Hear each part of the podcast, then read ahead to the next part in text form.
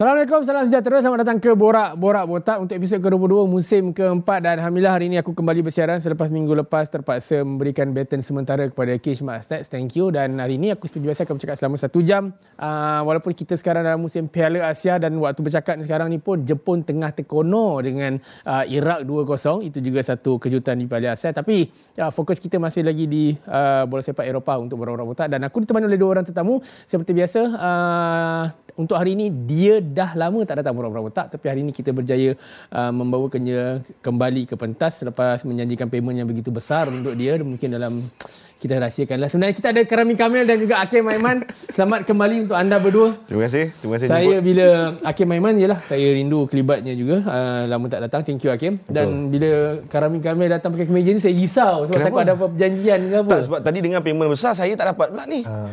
Internal tak payah. Ah. Awak masih pekerja astro kan? Awak jangan macam-macam dengan saya. Kalau Tinggal awak lebih saya ha, kalau awak lebih saya nak lebih. Okey. Ha, okay. dah masuk bulan 3 bulan 4 ni dah semua berkebun ni. Alright, kita nak terus buka ke cerita panggung pertama dan kita nak pergi ke bahagian yang pertama dulu. Berani ke tak? Jom. Jose Mourinho, uh, untuk peringatan anda berdua, dia masih hidup eh. Bukannya dia dah tak ada ke apa lagu tu walaupun dengar macam bunyi sedih. Mungkin bahasa membezakan kita. Tapi Jose Mourinho akhirnya mengucapkan selamat tinggal uh, kepada Estadio Olimpico. Uh, jodoh yang tak panjang. Kerami, uh, boleh start dengan kau, Ram. Uh, Mourinho. Um, sayang lah, sayang. Um, tapi kalau kita ikut tengok pattern dia balik sepanjang karier dia memang kalau musim ketiga dia akan ada isu-isu macam ni. Hmm. Tetapi aku rasa satu kesilapan satu kesilapan daripada pihak rumah lah. Selepas mereka ketandusan piala 14 tahun last dia menang 2008 Copa Italia. And then uh, Mourinho bimbing mereka untuk walaupun hanya UEFA Conference League tetapi itu kejohanan yang pertama. Dan kali dia dan Europa final League. Europa League next year-nya. Hmm.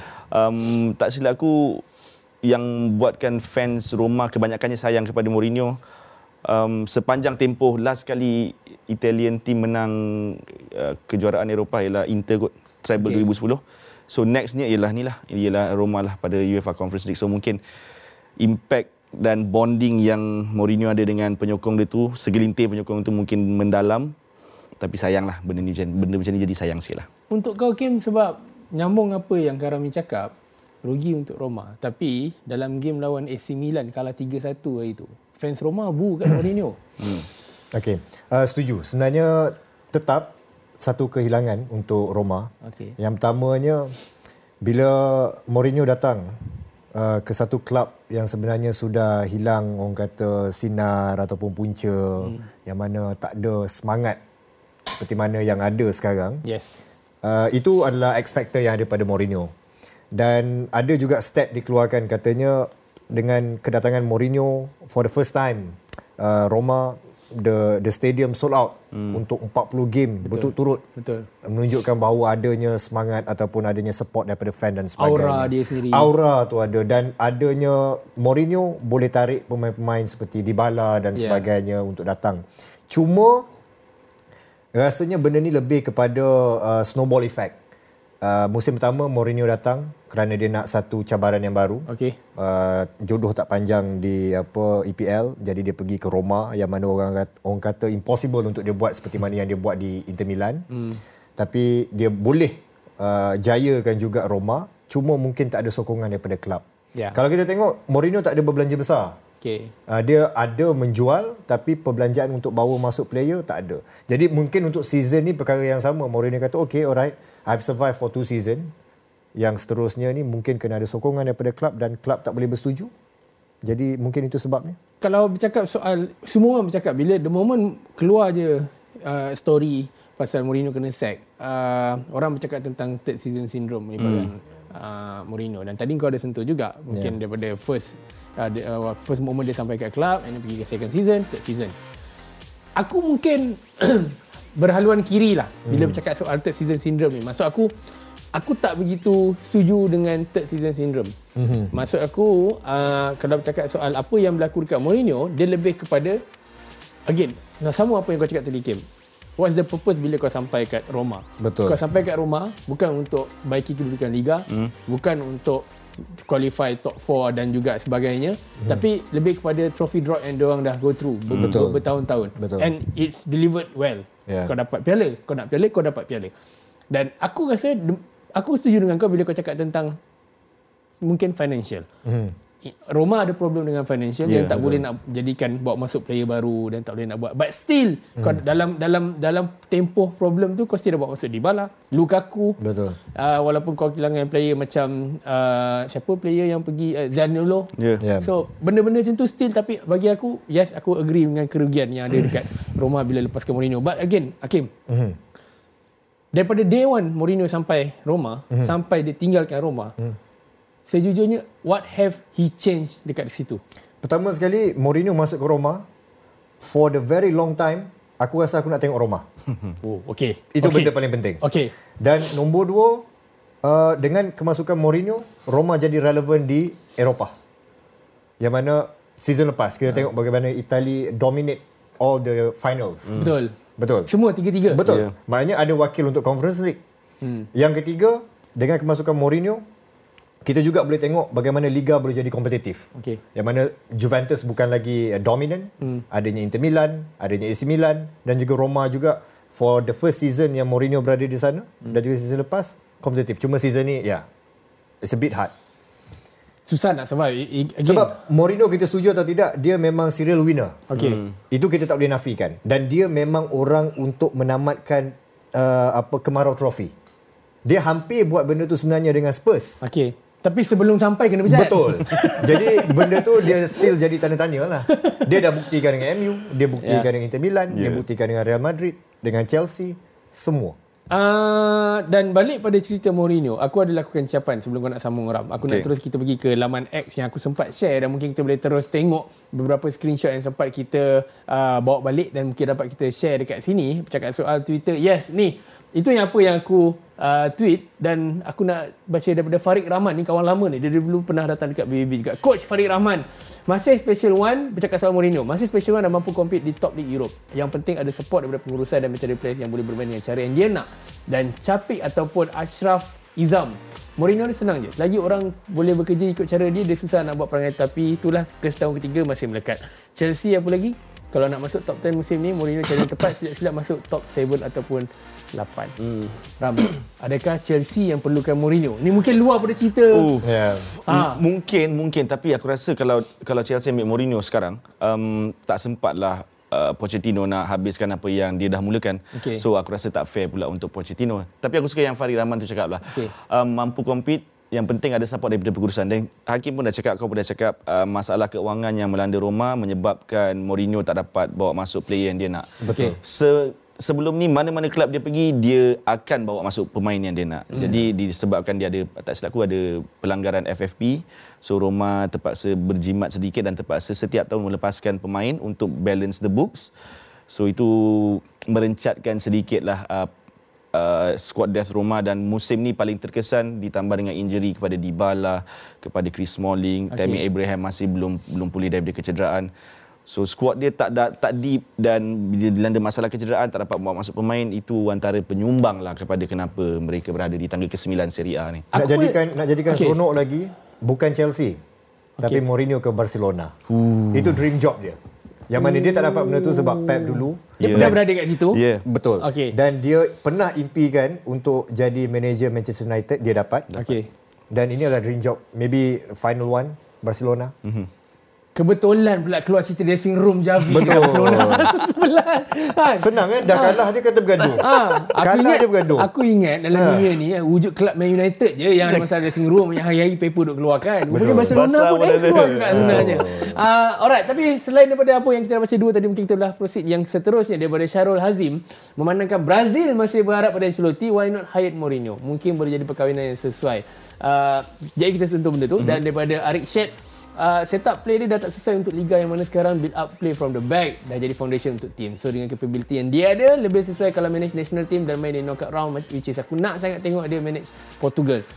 Uh, Akim Aiman yeah. Mourinho next. Hmm. masih di club level ataupun kau lebih prefer untuk tengok dia pergi ke international club stage. level club level. Sebab untuk untuk manager seperti Mourinho sendiri yang mana ini apa yang Arsene Wenger sendiri pernah katakan. Okay uh, untuk a very active manager uh, dia prefer untuk berada di club okey berbanding berada untuk national team dan manager seperti Mourinho dia still nak prove something yang hmm. sebenarnya dia masih berada di dalam orang kata top tier managers. Hmm. Hmm. Pergi ke national team, you know, you only make appearance every two years, every two years dan sebagainya. Dan dia tak ada control kepada gameplay dan juga pemain hmm. dan sebagainya. Aku tak rasa Mourinho akan tamatkan karirnya manage club dan tidak ke national team lah. Ram, uh, menyambung daripada apa yang kita dah sentuh setakat ni, okay. pada 10 minit ni. Kita kita tengok sekarang, ini adalah uh, winning percentage daripada Mourinho. Uh, yang paling tinggi dia dekat Chelsea, 59%. Tapi itu adalah kombinasi dua tempoh di Chelsea. Mm-hmm. Tapi personal point of view kau, adakah Mourinho gagal di, di Roma sebenarnya? Aku faham ada banyak sentimen, yeah. sentimen financial lah, apalah. Tapi daripada kau sendiri. Kalau di atas padang saja mungkin gagal. Mungkin aku boleh cakap gagal. Tetapi hmm itu selepas why, kau why, why? Uh, corak permainan yang mungkin penyokong Roma kurang kurang gemar mungkin okay. membosankan tetapi okay. macam kau cakap itu selepas kau sudah aku tolak semua masalah-masalah okay. luar padang tapi kalau kita ambil ambil kira faktor masalah luar padang aku tak boleh cakap itu kegagalan lah um, Mourinho seperti Hakim cakap serial winner dia dia menang trofi dia bawa ke uh, final Liga Eropah. Um, mungkin um, peng, pengurusan tertinggi Roma yang terlalu mengharapkan Roma layak ke Champions League kot. Musim musim ni lah supaya musim lepas dia kena finish top 4 kan. Mungkin tak dapat tu yang mungkin antara faktor kenapa Mourinho berada dalam keadaan sekarang lah kegagalan tu lah. Kalau nak sebab kita kena ingat tau kita punya discussion ni awal season itu dia tolak tawaran pergi Saudi yeah. betul so dia relevan lagi dekat Europe tak sebelum aku tutup cerita ni ataupun okey di pergi okay. pergi Saudi. Okay. Pergi Saudi kan tak dapat payment. So aku tanya begitu tu. Dia, dia, jangan pergi Saudi. Dia dia relevan tetapi mungkin ni pendapat aku. Kan sebab Saudi bukan Negeri Sembilan kan? Tak Negeri Sembilan aku dengar pengurusan baru. Jangan, jangan. sebab um, ah, dah hilang. nak cakap tadi. Okey, dia mungkin relevan tapi kalau kita tengok yang manager yang seangkatan dengan dia ada satu satu style iaitu old school. Kita panggil old school style. Okay. It's my way or the highway. So mungkin kalau dia boleh ubah sedikit kot cara dia mengendalikan pemain, menguruskan pasukan, mungkin dia players akan akan lebih bersama dia kot. Aku aku rasa lah. Aku Kim, rasa. Saudi ataupun Europe masih di Eropah? Oh, masih relevan di Eropah. Sebab kalau kita tengok sekarang kalau kita nak senaraikan uh, lima manager terbaik di Eropah pun dia masih dalam tu lah. Dia masih dalam tu. Dia dalam bracket tu. Ya. Jadi sebenarnya kita tengok banyak pun club struggle EPL yang perlukan good manager uh, ataupun uh, di apa Spain yang hmm. perlukan good manager. Even kita tengok di apa uh, Jerman pun dia belum pernah lagi ke sana. Yeah. yeah. Aku Jadi sebenarnya dia masih relevan. Bila kau cakap uh, Jerman eh sebenarnya hmm. aku tak tahu terfikirlah. Ya. Yeah aku aku macam nak tengok dia pergi Dortmund lah. Dia takkan pergi Bayern aku rasa. Yeah. Aku rasa mm. dia takkan pergi Bayern. Yeah. Dia akan pergi yang mungkin top tier tapi bukan first choice. So aku rasa aku nak tengok dia pergi Dortmund. Yeah. Sebab Dortmund ni sebab Mourinho sedar ataupun tidak, dia ada satu sentuhan yang yes dia pegang banyak kelab besar dan player high profile tapi sebenarnya banyak juga player muda yang datang daripada dia juga yeah. datang korek dari academy so Dortmund kita tahu dengan sistem dia orang mm. ya kita tutup cerita ni nah kita dah banyak bercakap benda yang baik-baik sebenarnya tiba masa untuk bercakap benda yang mungkin akan kedengaran kurang baik dah jom kita nak pergi menjengah uh, cerita tentang FIFA Best Award. Jom. FIFA Best Award. Uh, ada rumour mengatakan selepas pengumuman Lionel Messi tadi masih lagi ada yang menunggu dia datang sebab dia tak datang pun sebenarnya event tu. Tapi uh, kita nak mulakan cerita tentang FIFA Best Award ni dengan kita terus nak menjengah kepada Best 11 untuk uh, FIFA Best Award kali ini. Sebenarnya ada beberapa kejutan yang mungkin kita akan terus sentuh. Ini adalah Best 11 uh, ada beberapa nama. Boleh kata majority nama yang kita dah expected uh, memandangkan uh, season 20 22 23 hari tu pun yang menang Champions League adalah Man City. Man City. Tapi ya ada De Bruyne dekat situ ada Bernardo Silva ada Erling Haaland ada Kyle Walker. Ya. Tapi Ram, aku nak bermula dengan, hmm. dengan kau lah Sebab benda-benda rompakan ni Kau lebih banyak terdedah dengan perkataan tu sebenarnya. Ada yang mengatakan bahawa Erling brought Haaland ni sekali lagi, lagi dirompak selepas Ballon d'Or. Kau setuju dengan statement aku tu? Terpaksa setuju lah kot. Aku terpaksa. Bukan kita tak nak menidakkan Messi. Kita tahu apa yang Messi dah buat untuk arena bola sepak sepanjang 10-15 tahun sebelum hmm. ni. Tapi kalau kalau nak compare kan tempoh yang dibenarkan hmm. untuk penilaian FIFA Pro Best Awards ni, aku rasa tak ada pemain yang lebih baik daripada Erling Haaland. 51 gol atas silap hmm. aku dalam semua kejohanan. Yeah. So terlalu terlalu bukan saja 51 gol, treble, Club World Cup, Super Cup, terlalulah, terlalu. Sebelum kau nak sambung, Kim, aku suka untuk bercakap bahawa aku waktu Ballon d'Or itu aku pada awalnya aku rasa macam aku mempersoalkan benda sama. Mm-hmm. Aku mempersoalkan kenapa Messi yang menang bukan Haaland. Tapi bila aku fikir balik, okey, ya, yeah, influence yang dia bawa tu terlalu besar which is Lionel Messi dengan Argentina. Mm-hmm. Sepanjang tempoh 2022 tu dengan World Cup-nya, dengan finalisima-nya. So aku agree, aku boleh faham. Dan bila masuk cerita FIFA Best Award ni, aku cuba untuk beranggapan benda yang sama. Tapi tak boleh sebab terang-terang dekat FIFA punya website ada tulis yang qualifying untuk this award pada Disember 2022 sampai yeah. ke Ogos 2023. 2023. Yeah. Tempoh ni World Cup tak wujud. Yeah. tak ada apa-apa tournament yang mewujud dan meletakkan Messi. Yeah. Dia, dia buat charity pun tak ada masuk yeah. dalam tempoh ni. so aku terpaksa sependapat dengan uh, Karami untuk kau. Aku setuju sebab kalaulah aku jadi Halan apa lagi aku kena buat? apa lagi aku kena buat? Aku dah menang semua piala yang aku bertanding. Aku dah jadi yang terbaik dalam setiap pertandingan yang hmm. pecahkan semua rekod. Dah pecah dah semua rekod. Aku nak kena buat apa lagi? Maknanya macam benda ni dah jadi macam benda yang apa dah jadi tak adil lah. Okay. Uh, kalau macam tu baik tak perlulah sebenarnya kita pertandingkan benda ni ataupun ha. ada calon-calon kalau dah memang tahu apa pemenangnya Messi. Sebab tu aku cakap sekarang ni Messi ni level dia dalam bola sepak ni macam Siti Nurhaliza kalau kat Malaysia. Dia sampai dia sendiri kena cakap, saya tak nak bertanding AGL, saya tak nak bertanding Anugerah Bina Popular. Sebab kalau saya bertanding, saya yang menang. Saya yang menang. Ha. Sebab Sa- semua akan vote. Ha. ha. betul. Saya nyanyi lagu apa Twinkle Twinkle pun saya menang. Dia nyanyi lagu Omana. dia, dia sekarang ni Messi ni, dia sampai tahap dia nak test dia punya power, dia main dekat dekat liga yang paling tak relevan sekali pun menang. Dia menang, menang juga. Ya, betul. dia dia sampai cuba untuk tak datang. menang juga. Menang juga. Dia harap kalau dia tak datang, orang kata ini nak announce so, uh, apa anugerah paling best ni, orang tak datang kita tukar pemenang. Ha. Dia menang juga. Tapi, Jadi sebenarnya kita dah tak boleh nak salahkan Messi dah. Tapi aku rasa ni, ni antara punca dia menang ialah sebab ni undian kan. So uh, captain skuad kebangsaan, yeah, coach ju, uh, jurulatih kebangsaan, kemudian ada undian wartawan dan juga hmm. fans. So sebab pengaruh Messi ni terlalu besar macam aku cakap tadi, dia dah nama yang sangat-sangat besar. Um, mungkin antara kapten-kapten skuad kebangsaan lain, negara-negara lain ni, oh, Messi ni, aku memang minat Messi, aku kena undi yeah, Messi. Betul. So benda-benda yeah. macam tu lah kot. Tak, sebab tu cakap, maknanya sekarang ni benda ni dah tak masuk akal ataupun hmm. dah tak relevan. Dah populariti lah. Kalau kita dah nak cerita pasal Messi ni as a player, memang maybe dia greatest of all time. Mm-hmm. Cuma ini tempoh yang kita nak yang kata setiap tahun. betul. Kalau tak tahun depan nanti kita cerita lagi World Cup 2020. Sebab, okey. Sampai sudah. Sebab, okey, macam ni kita tengah tengok statistik melibatkan dua pemain ni sebenarnya. Okey eh. Aku rasa, aku tak tahu korang setuju ke tak, aku nak jawapan daripada korang dua. Is it dah sampai masa untuk FIFA, okay, Ballon d'Or tu aku faham lah, itu daripada magazine tau. Mm-hmm. Bukan badan persatuan, persatuan, bukan. Itu magazine. Dah sampai masa FIFA untuk wujudkan satu anugerah, kalau nak buat anugerah, tapi bukan based on voting. Betul-betul secara merit. Ah tu perkataan. Lately kan famous kata merit ni. Ah. Kau kau agree apa tu? Aku agree, aku agree. Lebih baik di, dibuat uh, pertandingan ataupun anugerah yang sebegitulah yang lebih lebih mungkin lebih telus ataupun lebih hmm. lebih adil untuk semua yang bertanding dan yang dicalonkan. Aku aku dah mula rasa kita kena panggil SPRM sebenarnya. Benda ni dah memang Alah. memang diragui sangat-sangat ni. Alah. Kau tengoklah orang yang orang yang vote player kan. Kadang-kadang dia orang sendiri pun tak faham the voting period ni bila. Mm-hmm. Yang ada hmm, satu hmm. klip kita tengok yang dia tanya apa Siapa tah yang dia tanya Ni, John Nabi Mikel. Ah, Mikel. Oh, Messi. Oh, Messi, Messi. Messi is the good. Tu oh, dia cakap. Eh. Bila yang voting apa semua, dia cerita pasal World Cup. Kalau dah itu satu spesimen ya, kan? Kita tanyalah yang lain-lain tu. Dah jadi kesian dah. Hmm. Aku tak, kalau aku jadi halan aku tak main. Tapi bukanlah nak kutuk Messi tidak. Tak, kalau aku jadi halan aku berhenti main season ni. Boykot. Boykot. Boykot. Tapi aku rasa kita kasih chance lah tim-tim tim-tim Marhain. Ah, tu aku cakap maafkan. Tim B40. Aku terpaksa potong okay. Yang ni aku kena disagree. Dia bila dia cakap kalau aku jadi halan, aku akan berhenti main bagi chance kat tim lain. Ni personal. Ya. Dia nak Arsenal pergi jauh. Mestilah.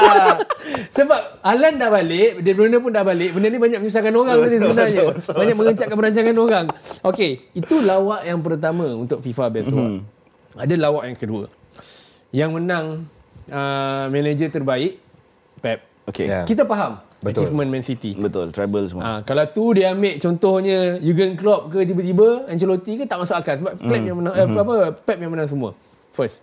Uh, dia yang menang penjaga gol terbaik ini laka-laka yang kedua. Yeah. Sebab penjaga gol terbaik Ederson. Hmm. Okey lah, fine lah. Hmm. Okay. kira menang treble, treble macam-macam cup dengan Man City. Hmm. Tapi keeper yang ada dalam best 11 tadi bukannya Bukan Ederson. Ederson. Thibaut Courtois. Benda ni dah jadi waktu Ballon d'Or itu. Hmm salah seorang ni berada luar daripada top 10 hmm. tapi yang luar top 10 tu lah yang ada dalam best 11 betul so again tu that's aku cakap aku rasa proses voting ni memang totally tak valid untuk anugerah bola sepak betul sebab dia kau persekutuan tau betul kalau majalah contoh majalah mangga buat hmm. award macam ni orang tak marah pun yeah. sebab mangga mungkin hak dia, hak ha, dia, mungkin ha. editor hmm. tu dia minat Siti hmm. Nurhaliza macam tadi cerita tu kan tapi aku tak boleh move on lah cerita Siti Nurhaliza ni sebenarnya betul. tak maaf eh Datuk tapi betul lah sama lah kan sama lah ha. tapi bila persekutuan yang buat benda macam ni kau mana profesionalism kau betul, sebenarnya? Betul, betul. Ini PMX kata ada ketirisan. Ada ketirisan. Ketirisan. Ah, aku... Benda ni makin jauh sebenarnya. tapi, tapi okey. Yang aku nak sentuh sekarang ni, uh. Uh, cakap soal Edison dan juga yeah. Thibaut yeah, Courtois. At some point, aku rasa aku tak agree even untuk penjaga gol terbaik tu dapat dekat Edison. Aku faham, aku, ni personal aku. Mm. Aku agree Courtois ada dekat situ. Aku agree uh, yang dia jadi uh, penjaga gol untuk best 11. Dan aku tak agree Edison ada dekat situ. Betul. Sebab bagi aku last season yang bermain baik adalah barisan pertahanan Man City. Mm-hmm. Betul. Bukannya uh, Edison tu sendiri. Bukannya Edison. Edison bagi aku terlalu banyak clumsy. Yeah. And benda tu pun mungkin 3 4 tahun lepas orang mempertikaikan eh kenapa Man City main bagus tapi yang first keeper Alisson waktu Alisson mungkin mm, orang tak sedar mm, lagi mm, daripada Roma orang tak tak ambil Betul. board kan and suddenly orang dah mula sedar dan benda tu still sama Aku tak tentu pendapat aku kurang untuk kau. Um, mungkin pendapat kau aku menerima pendapat kau okay. tapi mungkin aku tidak bersetuju lah. Um, bukannya Edison. Aku rasa semua keeper ada je uh, period yang diorang akan buat mistakes dan fumble dan apabila keeper ni buat mistakes selalunya kesilapan-kesilapan diorang ni diperbesarkan. Kita okay. magnify semua kesilapan diorang ni. Tapi aku still rasa Edison layak memenangi uh, penjaga gol terbaik atas sumbangannya terhadap kepada Manchester City untuk hmm. tempoh yang dibenarkan itulah. Hmm. Uh, treble uh, nak menang treble bukan susah. Eh bukan susah kata aku bukan senang. Bukan okay. senang. Bukan senang. Jadi pencapaian-pencapaian sebegini harus di appreciate dan uh, untuk aku aku sangat-sangat bersetuju Edison lah. Betul. Kau, kau cenderung ke arah siapa ke? Betul, Edison. Edison layak dan dia memang deserve untuk okay. jadi yang yang terbaik dan Courtois sebenarnya Aku dah mula confuse sebenarnya. Yang dia buat best 11 tu, ha. itu memang betul best 11 ke ataupun dia main ultimate team dekat FIFA, dia rasa tengok player macam ni kena letak kotua ke macam mana. Aku dah confuse lah. Sebab by right, kalau dah Edison tu dah menang yang terbaik, uh. Letak je lah dia kat situ. Itulah. Tapi pening Ma- macam mana boleh terfikir nak masuk Courtois. Ha. Discussion ha. ni tak wujud. Ha. Even contohlah macam aku cakap, aku aku Betul. nampak Courtois yang lebih menyelak. Hmm. Tapi kalau dia letak Edison, aku takkan question kalau Sebab dua benda ni sama. Tadi, ya. Ha, betul, dia sing dengan first tadi. Itu aku cakap. Tapi, okay, kita dah cakap tentang rompakan lah. So-called rompakan eh, sebenarnya. Ada rompakan lagi besar? Ada rompakan lagi besar. Wah. Ada rompakan lagi besar. Kebayangkan, hmm. this player, uh, dia menang Premier League, dia menang FA Cup, dia menang semua trofi dalam 2023. Okay. And even untuk Nations League, kalau kita boleh terus tengok statistik melibatkan this player, trofi yang dia menang ataupun penghargaan yang dia berdapat, yeah. Semua pun dia dapat. Club World Cup dengan Nations League Golden Ball, UCL Player of the hmm. Season, UEFA Nations League menang, Club World Cup, semua dia menang. Dia tak ada dalam best 11 tadi. Gila. apa lagi dia nak kena buat? Ah, kalau kau cakap Halan tadi, Hakim, kalau aku jadi Halan aku tak nak main. At least aku dalam first 11. Dia um, tak ada dalam first 11. Botak. Dia punya piala lagi banyak daripada game yang dia kalah. eh tak dibuat orang lah. Okay. Kita kita jengah balik yang tadi hmm. eh. Best 11 tadi dekat bahagian tengah ada Bernardo Silva, De Bruyne, Jude Bellingham. Okay. Okay. Hmm. Kenapa, apa logik yang mungkin kau boleh relate, hmm. kenapa tak ada Rodri kat situ? Okay kalau katakanlah kita nak persoalkan kalau kita nak masuk kalau Rodri ya. Hmm. Ada dua nama kena keluar. Siapa? Sama ada Messi keluar, Rodri masuk. Okey. Sebab Messi memang tak patut ada kat situ tapi hmm. sebab dia dah menang. Okay. So okeylah kita masuk situ kalau tak nanti jadi isu macam Coutinho dengan Ederson. Nak kena slow in pula. Betul. Okey. Yang Bellingham tu apa benda? Dia baru yeah, sekarang. Baru betul. Sekarang. Dia, baru sekarang. dia baru sekarang yang dia duk you know dekat hmm. Real Madrid dan sebagainya tapi ini sebab tu kata sekarang ni ada confusion dalam tempoh tu tempoh penilaian untuk untuk FIFA Pro ni. So, hmm. Aku nak kau jawab soalan sama tapi sebelum tu Ram, aku nak cakap yang kesilapan terbesar FIFA bagi aku adalah dekat website FIFA dia letak dia bagi tahu orang siap-siap tarikh qualifying tu. Hmm. Betul. Sebab bila dia cakap ta- tarikh, tadi kita cakap pasal Messi yang achievement ni dalam 2022. Betul. Benda ni qualifying start daripada Disember 2022 sampai ke Ogos Ogos, 2023. ya. Masuk cerita Jude Bellingham, dia perform kat Real Madrid ni, dia baru masuk Real Madrid Dia- itu bulan bulan 7 bulan 8 Dan itu. kita tak boleh menidakkan yang sebenarnya waktu dia di Dortmund juga dia perform. Perform. Ah, Tapi not that- player of the apa apa league dan sebagainya apa Betul. semua betul. Tapi yang yang botol pun dia juga yang Ah, betul. ah, itu. Okey, tak apalah. Hmm. Tapi kalau kita nak letaklah side by side punya comparison antara Bellingham dengan Rodri, hmm. apa lagi Bellingham kena ah, apa lagi Rodri kena buat? Hmm. Dahlah dia ni yang player aku rasa paling kemas lah. Paling kemas untuk permainan, Yes. paling kemas daripada pemakaian, tak in dan sebagainya, tak ada tatu, rambut, hmm. maintain hmm. elok dan sebagainya. Kalau itu memang kata memang perfect player untuk jadi number 6 lah. Okey.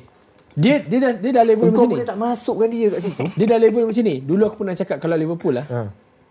Mo Salah, Mane dan juga uh, Firmino. Bobby Firmino. Aku cakap tiga orang ni kalau ingat pun Liverpool mungkin akan menang juga game. Betul. Betul. Ataupun tak kalah. Betul. Ya. Sebab ada Virgil van Dijk. Dan bagi aku, thi- this Virgil van Dijk version of Man City, bagi aku bukan De Bruyne, Betul. tapi Rodri. Ya, Betul? ya, ya. Kita dah tengok De Bruyne tak ada, City boleh menang juga Still game. boleh, betul. Tapi Rodri tak ada, ber- bersepah dia main. Betul. Tapi again, balik pada cerita yang tadi tu, Ram. Aku, aku rasa kenapa dia tidak disenaraikan, um, tak tersenarai ialah kebiasaannya um, peminat bola sepak ni, pe, penyokong bola sepak ni dia tak nampak role jarang-jarang nak appreciate role number 6 macam Rodri okay, ni lah mungkin lah betul. mungkin. Uh, paling latest number 6 yang famous pun aku boleh cakap N'Golo Conte. Okey. Mungkin sebab dia kecil dan dia boleh sebab buat dia semua makan benda. nasi lemak kat London tu, Makan kecoh. nasi Sebab tu lemak. famous kat Malaysia. Mungkin. Dia main PS dengan orang dengan kawan dia dia jumpa kat masjid tu agaknya. Uh, Sama macam Sergio Busquets lah. Ah betul. So Ya, orang tak sebab appreciate. ada Xavi, Iniesta, Messi jadi Ya. orang tak appreciate. Orang tak Betul. appreciate dan yeah. aku rasa silap sebab macam uh, Aiman cakap tadi dia punya trofi tu banyak player of the season dan tak silap aku sepanjang dia main dengan City uh, City tak kalah 49 game ke 50 game aku tak ingat hmm. tapi ada ada that stats lah yang aku cakap amazing sangat-sangat amazing. Uh, tapi itulah aku sangat-sangat bersetuju kalau kita mansuhkanlah proses undian ni. Kita mansuhkan terus. Betul. Uh, tapi tadi macam Akhil Aiman cakap hmm. kalau perlu take out mungkin dia take out dua sama ada Ya. Messi ataupun Jude Bellingham. Jude Bellingham. Betul. Kau siapa?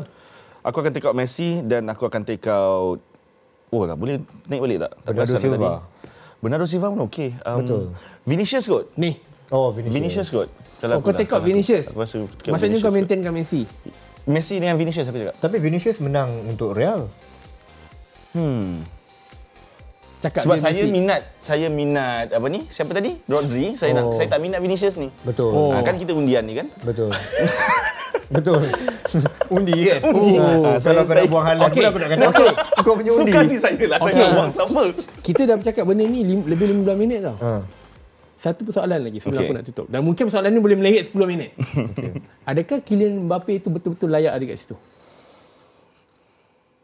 Layak. Ni best 11 FIFA Pro ni untuk Aku rasa- 2023 ni. Aku rasa layak sebab uh, role dia, dia dia the key man sekarang dekat PSG and PSG pemenang Ligue 1 kan usia hari tu. Itu benda tu tiap tahun jadi Ram.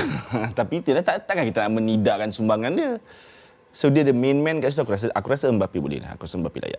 layak ada kat situ. Kau, kau setuju? Uh, setuju sebab Mbappe daripada segi populariti dia okay. memang sentiasa ada. Asal transfer window je kita cerita pasal dia. Okey. Uh, jadi dia macam yalah macam kita nak buat undian anugerah bintang Formula. Okey. Siapa yang selalu naik headline Okey. uh, kita ingatlah dia. Ah, jadi betul. kita bolehlah undi dia. Betul. Jadi nama Mbappe ni semua orang pun kenal. Kalau Mbappe tak ada kat situ lagi orang marah. Hmm. Agaknya lah orang kata eh, macam mana Mbappe boleh tak ada? At least, at least dosa, so called dosa letak Messi tu dah tutup sebab Ellen Mbappe Ada ada. Ada Mbappe, betul. Sebab kalau kita tengok Mbappe yang undi dia seorang je. Navas. Itu pun silap dia sogok Navas. Sedih gila. Punya berbelas orang undi Messi, yang undi Mbappe seorang je. Navas.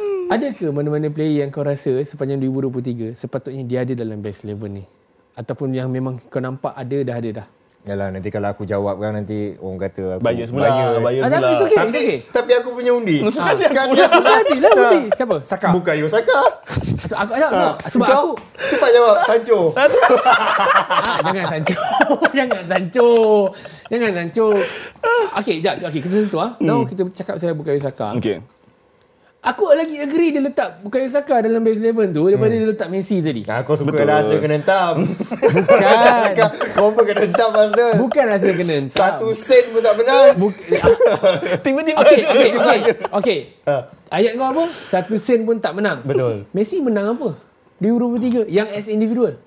Individual tak ada kot. Tapi Ya. tadi ada trofi Yang kan? atas padang. Trofi tu okey Inter Miami. Hmm. Tapi Inter Miami tu aku rasa kalau letak Bergson dan Silva pun orang lagi appreciate Aku Bergson dan okay, Silva. sebenarnya aku faham je, aku faham je apa apa isu yang kau cuba bangkitkan Ah. tetapi hakikatnya undian kan? Betul. Saya nak undi Messi. Betul. Suka hati saya saya nak undi Eh, Messi. tapi memang betul. Waktu Messi main kat Inter Miami, dua tiga hari sekali aku buka, ada gol. Ada gol. Ah, memang dia je lah. Wah, gol. Aku kata, eh, berapa hari sekali kau main ni? Asyik gol je kan? Sama, Ronaldo pun gol. Messi gol, Ronaldo gol. Ah, masih berlawan Melawan, lagi. melawan. Melawan lagi. Ha, beza dia Ronaldo tak ada kesian. Okay, let's say let's say ada se- seorang Hakim memang cakap bukan Isaka. Hmm. Kau siapa? Kalau kau cakap Sancho aku terus gerak Eh, janganlah, set. janganlah, janganlah Sancho, janganlah Sancho. Buat ketawa-ketawa boleh lah Ah. tadi. Kalau tahun lepas aku rasa Casemiro kot. Serius ah? Tak lah, tak lah, tak lah. Aku tak ada, aku rasa Rodri tadi lah. Rodri sepatutnya ada. Ya. Tu Honestly, lah. honestly, Rodri yang patutnya ada. Um, siapa yang tadi selain Rodri tadi, siapa yang tak ada? Yang No. kita bincang? Ya, semua Ah, semua aku semua yang rasa- ada kat Oh, dengan keeper Edison. lah, so aku, Ederson lah. aku lagi prefer Ya, Rodri ada tadi. Betul. Rodri. Tak ada siapa-siapa daripada Liverpool. Virgil van Dijk ke, Ed- Alisson ke yang tiba-tiba Saya patut layak kat situ. saya enggan ulas lanjut lah kalau bab Liverpool ni. Jangan cerita lah. Saya enggan ulas lanjut lah. Awak ni tak suka kecaman, takut sangat dengan kecaman. Marah, Awak marah, fikir marah. banyak Marah. ni. Cerita panjang-panjang cerita. Cakap pasal Liverpool bukan sama macam cakap pasal Negeri Sembilan. Awak nak takut Kena kenapa juga. Kena sebenarnya. juga. Awak ni apa? Dah, dah kita nak tutup cerita ni. Kita nak rehat dulu dan kita tarik nafas sekejap sebab setengah jam tak berhenti ni. Kita jumpa lepas ni.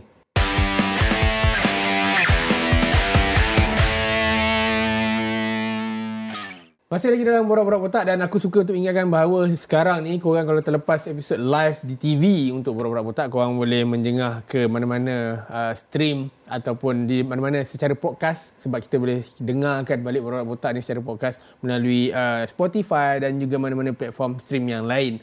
Uh, at least sebelum tidur tu kalau awak tak suka tengok muka saya, awak dengarlah suara saya. Macam tu lah sebenarnya. Kita nak pergi ke segmen yang seterusnya dan Ya ke ni? Jom. Dua perpindahan yang paling random sebenarnya aku rasa adalah dua perpindahan ni. Di pentas Eropah lah yang jadi tumpuan lah. Uh, Eric Dyer pergi Bayern Munich dan juga Sergio Reguilon. Kita start dengan uh, Eric Dyer dululah. Eh, Kim. Ya- Yang paling random lah. Yang paling random. Nampak? Ni kau ni kalau paling random. Kau bayangkan eh. Kau ada Joshua Kimmich. Hmm. Defensive midfield. Mhm. Dan sama hari tu, kau kejar Joe Palinia. Ya. Which is proven kat Premier League one of the best defensive midfield. Betul. Walaupun kau bermain dengan Fulham. And suddenly Eric Dyer Betul. kau sign. Hmm. Eric Dyer ni dah duduk bawah Mourinho, duduk bawah Pochettino. Hmm. Macam tak wujud juga sebenarnya kelibat dia. 9 tahun dekat Spurs. 9 tahun dekat Spurs. Hmm. Orang lebih ingat uh, benda-benda jenaka yang dia buat aku rasa dekat Spurs berbanding benda yang bagus. membatangkan manfaat Hmm. pada tim. Tapi Kim, reaction kau hmm. bila tengok Eric Dyer pergi ke Bayern. Nah, betul. Dia dia dah jadi macam macam orang kata ini memang durian runtuh lah untuk dia. Mungkin sama ada dia ada buat baik dengan ramai orang. Dia ada Ini- ini bersedekah. Dia ada Banyak bersedekah. Kuat beramal ibadat dan sebagainya. Ini, ini balasan dia. Kita tak boleh dengki dengan orang punya rezeki. Kita- Jadi ini rezeki dia. Kita tak boleh persoalan rezeki Maknanya orang. perpindahan ni memang rezeki. Memang rezeki. Bukan uh, football talent. Bukan Dan football. okey, ini ni luar daripada kalau nak sambung yang bahagian pertama tadi eh. Betul. Ini bukan berdasarkan merit, ini bukan berdasarkan voting. Ini Bukan. memang rezeki. ini, ini memang rezeki. ha, sebab dia 9 tahun setengah okey. dekat Spurs dia daripada era Pochettino dulu lagi Okey. Yeah. mungkin yang lagi senior daripada dia yang masih ada hanya Heung-min Son saja Okey. tapi kalau kita tengok bagaimana manager Spurs sekarang pun memang seboleh-boleh memang tak nak dia Okey. sampai orang tanya lagi ni kalau Daya keluar ni kau punya defend ni ada ada berapa ketul je ni hmm. tak apa ke tak apa keluarlah kau tak heran lah keluar Sanggup lah. budak bawah 17 main. Ah, dan yang ambil dia ni pula ni adalah orang yang sendiri dah pernah competitively dah against dia. Hmm. Yang mana manager yang juga daripada EPL dulu Okey. dah pergi ke Bayern yang sepatutnya bawa klub elite pemain seperti ni yang dia ambil. Okay. Walaupun loan option to buy Okey. dan kalau buy pun just for 3 million saja. Hmm. Ta- tapi kalau kita tengok daripada segi ekonomi memang ia satu apa perpindahan yang munasabah lah. Maknanya sebab ah, Bayern pun dah belanja besar untuk Harry Kane. Okey. Jadi nak nak cari lagi defender ataupun defensive midfielder hmm. harga lebih daripada 30 40 juta dan sebagainya hmm. nanti tak pasal-pasal kan dia sendiri yang hilang pekerjaan pula. sekarang ni sensitif. Senang okay. hilang kerja sekarang. Jadi baiklah dia kata tak apa. Aku cuba nak beli yang murah-murah saja. Hmm. Dia ada tiga option sebenarnya. Yeah. Aku bagi kau tiga option Ram. Satu, ini yang Bayern perlukan. Okay. Kedua, uh, ini je yang Bayern mampu macam tadi Hakim memang cakap. Ketiga, Thomas Tuchel memang minat ada benda dekat Eric Dyer yang Thomas Tuchel suka. Aku rasa nombor empat ada satu lagi. Apa dia? Nak jadi kawan untuk ah. Harry Kane. Kau nak cakap yang sama. Dia dah jadi kesian. Harry Kane Harry Kane seorang. seorang-seorang. Ha. Seorang-seorang. Harry Kane dia cakap orang putih, orang putih tak faham. Jadi sekarang ni dia panggil dia kawan daripada satu tim. Senang, borak berdua. Terus terbayang yang dia bagi pep talk dalam dalam yeah. dressing room tu. Ber- Tebal-tebal lidah dia. Tapi untuk kau orang, Okay. Dyer pergi Bayern. Um, aku rasa aku rasa apa yang diperlukan untuk Bayern. Um, dia nak short term, short term solution sebab Kim Min Jae ke Piala, uh, Piala Asia. Piala. Asia. So dia ada kehilangan beberapa pemain lagi tak selaku dan Eric Dyer selain daripada loan dan option to buy dia murah, um, backup kepada centre back dan midfield yang Bayern ada yang Tuchel ada sekarang Okay. ni sebab um, tak selaku ada tiga je ke set through midfield dia Kimmich Laimer dengan ah, siapa lagi? Seorang? Laimer, yes. Ah, dengan Goretzka, sorry. Dan centre back dia pun ada tiga je termasuk Kim Min Jae tak silap aku. So uh, Dy- Dyer ni aku rasa a good a good backup plan lah. Betul. Dan Mourinho lah. sendiri pun pernah cakap, Dyer ni professionally he's very good sebab kita dengar Komitmen lah. kita dengar ramai sebenarnya pemain bola sepak ni kadang-kadang kan dia dia selioh sikit okay. ataupun dia rasa macam dia rasa kejang sikit dan sebagainya kejong ke dan sebagainya nak rehat. Hmm. Dyer ni pernah bermain Mourinho cerita 2 3 game dengan muscle dia memang tak ada strength. Hmm. Tapi dia masih main. Dan dia, jangan lupa eh, dulu ada satu klip dia tengah cerit berit. Hmm. Dia pergi buang air besar kejap. Dia keluar kejap, dia keluar kejap. Dia Ingat lagi ada, keluar, ada, dia- satu. Dia lagi keluar Apa tu dia pergi masuk balik main. Yeah. Sebab dia tak nak jadi macam Gary Lineker. Gary Gary Lineker. Lineker tak, padang. Kesat gini je. Ah, kesat gini pakai tangan je. Okey, itu yang pertama. Yang kedua Sergio Reguilon. Mhm. Bila aku tengok transfer ni jadi, aku macam terfikir, eh bukan Rico Henry dah cukup tapi Rico Henry injured. Injured. So boleh faham lah Brentford pun sekarang tengah struggle dengan bottom 5 Yeah. sebenarnya. So memang bagi aku Brentford tak patut ada dekat situ. Based on in the last two season aku rasa Brentford sepatutnya tengah compete at least tempat ke-12 Mid-table hingga ke? ke-8. Hmm. Itu Betul. patutnya role dia. Tapi now bottom 5 ni struggling area. Uh, but again, yang aku nak sentuh tentang Sergio Reguilon ni dia ditamatkan kontrak bukannya Spurs yang panggil eh. Mhm. Man United yang terminate Okey. Betul. bagi aku membuktikan kebodohan di Man United tu masih lagi belum hilang lah. ah, itu, itu reaction aku untuk kau Ram. Um, Sebab dia perform well bagi aku. Dia okey, cuma aku rasa tak diperlukan kot sebab dia di loan kerana Malaysia ada injury masa tu. Okey. Kemudian Shaw pun tak fit. Betul. Tapi Okey. bila dah ambil, tiba-tiba dua-dua ni okey pula boleh main pula. Hmm. So mungkin sebab tu dia jarang digunakan. Tapi aku rasa ni peluang terbaik Regulon, Regulon untuk untuk revive dia punya career mungkin. Hmm. Dia sebelum ni dengan Real Madrid tak berapa jadi. Kemudian dia dengan Sevilla kurang juga. Hmm. Spurs, Atletico, Man U. So dengan pengalaman yang dia ada bersama kelab-kelab besar ni aku rasa dia boleh bantu Brentford dan tak silap aku Thomas Frank pun ada cakap dia signing yang baik lah signing yang baik untuk Brentford dan boleh bantu Brentford uh, dalam saingan baki saingan liga musim ni Kau rasa dia patut Maksud aku Spurs ni dah konteks yeah. Spurs eh. Hmm. Spurs patut biarkan dia pergi ke Brentford, loan keluar lepas Man United terminate kontrak dia Ya. dan kekal dengan Udogi. Ya, sebab kalau kita tengok sekarang ni kalau kita nilai bagaimana Regulon punya prestasi sekarang ni dia dah tak relevan untuk di Spurs lagi. Okey. Kerana kita kena admit yang barisan pertahanan Spurs sebenarnya kita boleh katakan elite Okey. untuk EPL level.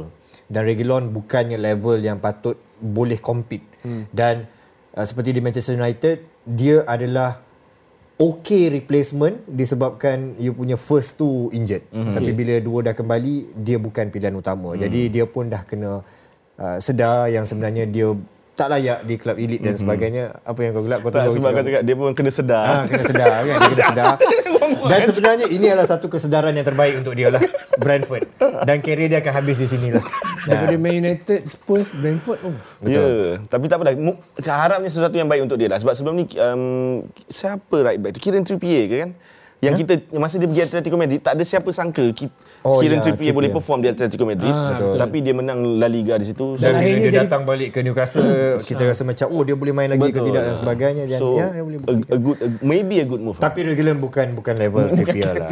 Bukan lah. Bukan. Maksud kau bukan level Trippier sebab Trippier pun banyak lawak-lawak juga dalam sebulan dua bulan ni. Eh betul. Ha. Tapi jangan cerita pasal Newcastle. jangan. Tu aku nak double confirm nak nak, nak Salah rancangan ni. bukan eh. Okey okey Ha. okey okey okey. Tak. Rancangan satu lagi boleh. Okey, itu dua benda. Ni luar daripada cerita dua orang player ni ya. Sebab aku nak tutup cerita transfer ni. Kita aku nak sentuh sikit sebab tadi nama dia dua tiga kali aku dengar diulang sebenarnya. Hmm. Diulang-ulang banyak kali sebenarnya. Jadon Sancho pergi Borussia Dortmund. Hmm. Uh, some say it's good for him sebab yalah member hanya perlukan berapa minit je untuk dapat first assist. Yeah. Uh, aku bukanlah bukanlah disebabkan aku fan Man United, Hmm. tapi aku rasa satu assist, 10 assist, 20 assist tak melambangkan attitude kau yang baik. Betul. Itu pendapat aku. Okey. Untuk kau Kim, cakap soal Sancho. Macam bawa keluar penjara.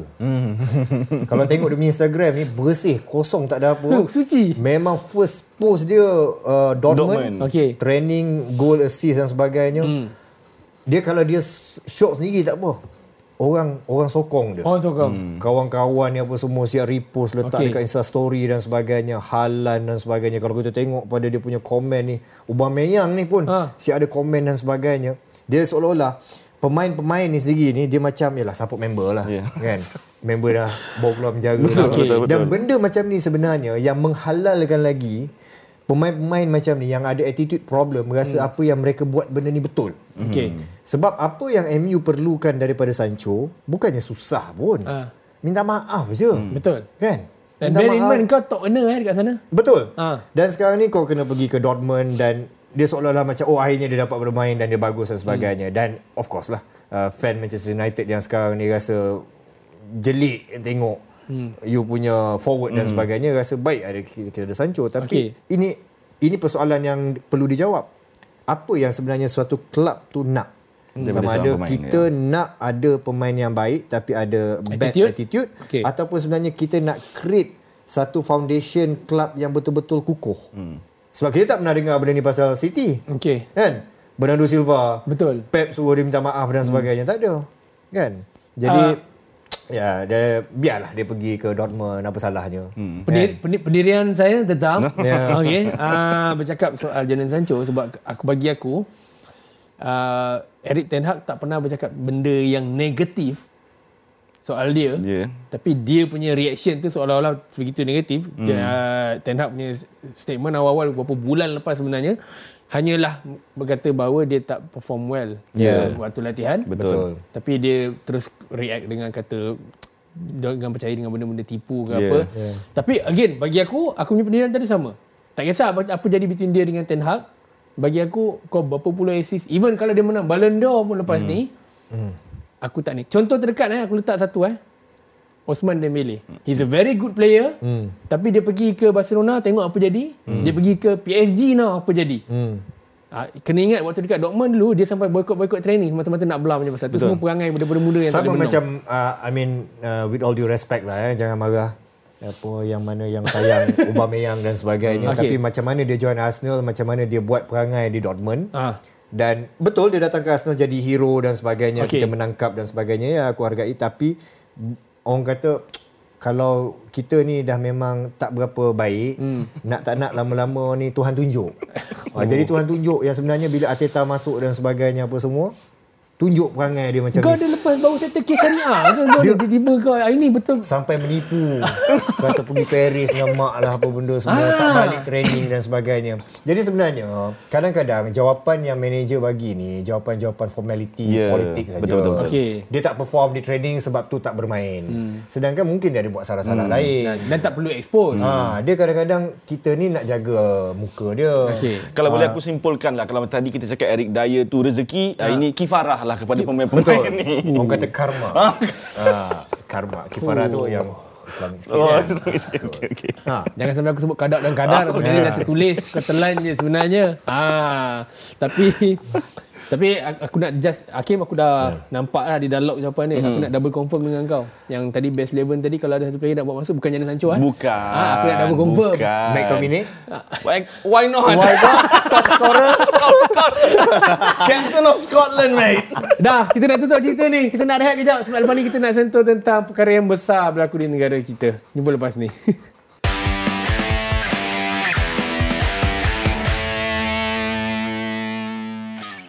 Buat pertama kalinya aku rasa uh, borak-borak botak ni aku rasa dah bertahun tak sentuh tentang pasukan Malaysia ataupun mm-hmm. Liga Yeah. Tempatan. Tapi kita menghormati kehadiran uh, pe- Betul. uh, Sekretariat kuat Liga Malaysia ni sebenarnya. Kita ada uh, Karami Kamil uh, sebelum ni datang dengan podcast. Uh, apa nama Ultra? Squatchy. Ultra Sebelum- ni, ya. Okey. Lawan Jordan hari itu. Ya. Kita tak nak sentuh banyak lawan Jordan tapi kita nak move forward. Okay. Bagi aku satu player kalau kalau kau diberikan peluang dari bench kau nak bawa masuk ke dalam first eleven. Satu player. Um, aku, Aku- ambil Syamil Kutiaba kot. Di bahagian Syamil tengah. Kutiaba di bahagian tengah. Dia fit ke? Dia Kalau dah boleh dibawa, Ah, ya. dia dah Okay. dibawa kan? Ha. Uh, Kerana kerana kerana aku rasa ketika berdepan Jordan hari tu midfield kita easily overrun kot by, dari- un- apa ni, oleh pasukan Jordan. Okey. Kita gagal nak kawal sikit tengah tu jadi mungkin kehadiran Syamil Kutiaba mungkin boleh uh, menang beberapa challenges di tengah padang untuk mematikan serangan dan Baik. at least menggerakkan sedikitlah bahagian tengah tu. Tu pendapat aku lah. kau Kim? Uh, mungkin Syarul Saad supaya kita boleh kembali kepada 4-3-3. Hmm. Ah. Ya, mungkin formation issue lah. Take Kita, out- kita take out boleh junior, kalah take out junior. tapi tak adalah sampai kalah 4-0. Betul, betul. Take out junior. Betul. Out junior style. Check out junior, yes. Alang-alang kau dah petik. Hmm. 3-4-3 dan 4-3-3. Tak silap aku lawan Syria. Dia orang punya uh, friendly sebelum start Piala Asia dia orang main back 3 juga. Ya, yang betul. game tu akhir dengan dua sama. Dan tapi sebelum tu kat pesta bola semua banyak coach Ping- Kim Bangun gunakan 4-3-3 kan. 4-3-3. Betul. Aku ni pendapat aku lah eh. Aku rasa Malaysia serba tak menjadi especially dalam the first three goals. Hmm. Sebab second half kita nampak balance game Yeah, tu. Betul. Yeah, yeah. Dia sebab tak menjadi disebabkan sistem 3-4-3 tu tak suits dengan player yang turun. Aku aku ni pendapat aku pula. Aku tak rasa dia tak suit. Aku cuma rasa uh, coach Kim Pan Gon terlalu terlalu ambitious. Tetapi dalam uh, sidang media sebelum tu dia memang dah cakap kita datang sini bukan untuk relax-relax, kita nak fight. Okey. So mungkin terlalu ambitious dan terlalu menaruh kepercayaan kepada barisan pertahanan kita untuk main high line dan mungkin eh aku cakap mungkin sedikit underestimate pemain-pemain Jordan. Kalau kau tengok uh, bila Jordan counter attack dia orang tak buat benda yang complicated pun. Dia orang Betul. hanya lari dengan laju bersama bola. Betul. So terlalu mudah lah kat situ aku rasa. Macam aku cakap tadi kita lupakan cerita Jordan sebab kita kena move forward. Ya. Kalau kalau kita nak blame pun there's, there's no one to blame. No one. plus kena berpijak dekat reality ini adalah first time Malaysia main Piala Asia secara merit dah berapa puluh 40 tahun. lebih Betul. tahun. Okey. Tapi kita bercakap tentang game esok berdepan dengan Bahrain sebenarnya. Hmm. Ini pasukan yang kalau kita tengok contoh lawan Korea Selatan hari itu. Hmm. Bagi aku eh tolak tepi quality player yang kita dah sedia maklum dalam Mhm. skuad Korea Selatan, tolak tepi experience yang ada dekat skuad apa skuad Korea Selatan. 3-1 bagi aku dia bukan Korea bernasib baik tapi bagi aku Bahrain tak bernasib baik. Betul. Sebab kalau kau tengok daripada awal game kita boleh nampak Bahrain sangat keras. Mm. Korea Selatan tak boleh nak masuk di box. Sangat susah. Mm. Uh, dan yes aku rasa it could be perlawanan yang lebih sukar untuk Malaysia. Terus terang aku cakap. Mm-hmm. Secara logiknya. But again, apa benda yang mungkin korang punya point of view as a peminat bola sepak di Malaysia, Hakim, mm-hmm. boleh start dengan kau. Yang mungkin boleh Malaysia fokus untuk jadikan main strength lawan Bahrain. Okey. Sekarang ni bila kita bercakap tentang kejohanan sebegini hmm. dan kita bermain di peringkat kumpulan. Kalau katakan uh, Kipanggo kata kita datang untuk melawan, hmm. kita nak tunjuk yang kita menang dan sebagainya. Uh, aku tak kata ini salah. Okey. Tapi aku rasa bila kita nak masuk kejohanan sebegini dan kita layak secara merit, secara mental hmm. dan juga psychologically kita kena tepat. Okey. Sebab ada orang boleh menang liga hmm. tapi dia tak boleh menang tournament. Mhm. Okey. Cup. This is cup. Mhm. Untuk bila kita main secara pasukan yang mana di dalam grup kita hanya nak layak dulu. Okey. Sebab dah lama dah kita tak masuk dan Betul, apatah lagi betul. layak. Jadi kita tak boleh kalah perlawanan pertama sebenarnya Yeah, tapi dah okay. kalah. Yeah. Okay. Dan the second mistake yang kita tak boleh buat adalah kita tak boleh kalah lagi. Yeah. Okay. Sebab sekarang ni mental dah drop. Okay. You kalah lagi drop. Okay. So avoid losing, go for draw and dream for win. Jadi apa sahaja strategi ataupun apa sahaja taktikal yang ada, jangan jadi berani mati lagi 3-4-3 dan sebagainya. Tapi cuba cari stability. Kita kena stable. Dengan tim yang sebegini yang hanya kalah 3-1 dengan satu tim yang memang world class lah kita boleh kata di peringkat dunia. Kita tahu dia punya capacity dan juga kemampuan. Hmm. Jadi kalau kita nak main rendah kata wah itu dah kalah ini kena cari tiga mata. Apa boleh. jadi pun jadilah. Cowboy. tak enam striker pun tak apalah. Jadi kita tak boleh macam tu sebab psychologically mental kena betul. Betul. Itu belum lagi masuk kawan-kawan yang kecewa. Hmm. Dah beli tiket flight, Awak cakap tentang Vamos ke yang dah sampai sana? dah ambil cuti. belum belum cerita nak pergi umrah lagi dan sebagainya. Untuk ke Qatar. Okey. Tak ke kesian tu. Uh, Ya, ya. Ram, untuk kau um, lawan Bahrain? Aku setuju, aku setuju dengan Arif. Uh, dengan Arif Aiman. Kata Arif. Aiman, Arif Aiman kat sana. Dengan Hakim, aku sangat Nama setuju aku dengan Hakim Hakim. tapi bukannya Arif. Aku setuju dengan Hakim. Uh, kita kena lebih stable dan ap- aku rasa apa yang selama ni Kim Panggon buat dalam kejohanan-kejohanan sebelum ni, friendly-friendly sebelum ni kekal kan. Apabila kita berdepan dengan pasukan yang ranking dia jauh lebih tinggi, 40, Okey. 40, 30, 40 lebih ranking. Um, kita kena solid di bahagian pertahanan kemudian cuba untuk dap- catch them on the counter attack lah. Sebab kita ada kelajuan Arif Aiman Betul. Salim. Kita ada magical player Yeah. yang boleh Ah. buat Macam momen yang sebegitu. Malangnya masa mencemburui Huh. kita dan kita Ah. kena cut cerita ni sebenarnya. Tapi last word daripada aku sebelum kita tutup, aku just nak cakap yang kalau Malaysia main bertahan, there's no istilah negative football bila pergi ke tournament. Bukan. Is, Betul. is either kau main negative football dan kau selamat Betul. ataupun kau open dan kau kena laut Ya. Dia kalau itu. bertahan dekat final, yes. Ah itu dia lain cerita. Memang nak kena marah. Alright. Uh, thank you Hakim Aiman Okay. dan juga thank you Karami Alright. kerana datang BBB pakai kemeja sebenarnya ada Yeah. lebih banyak. uh, tapi apa pun kadar-kadar menentukan kita dah bertemu hari ini sebenarnya. Thank you so much. Kita sambung lagi. Tapi apa pun thank you so much yang masih menyokong Borak-Borak Otak sampai ke episod 22 untuk musim keempat dan sampai jumpa dalam episod seterusnya. Assalamualaikum. Bye-bye.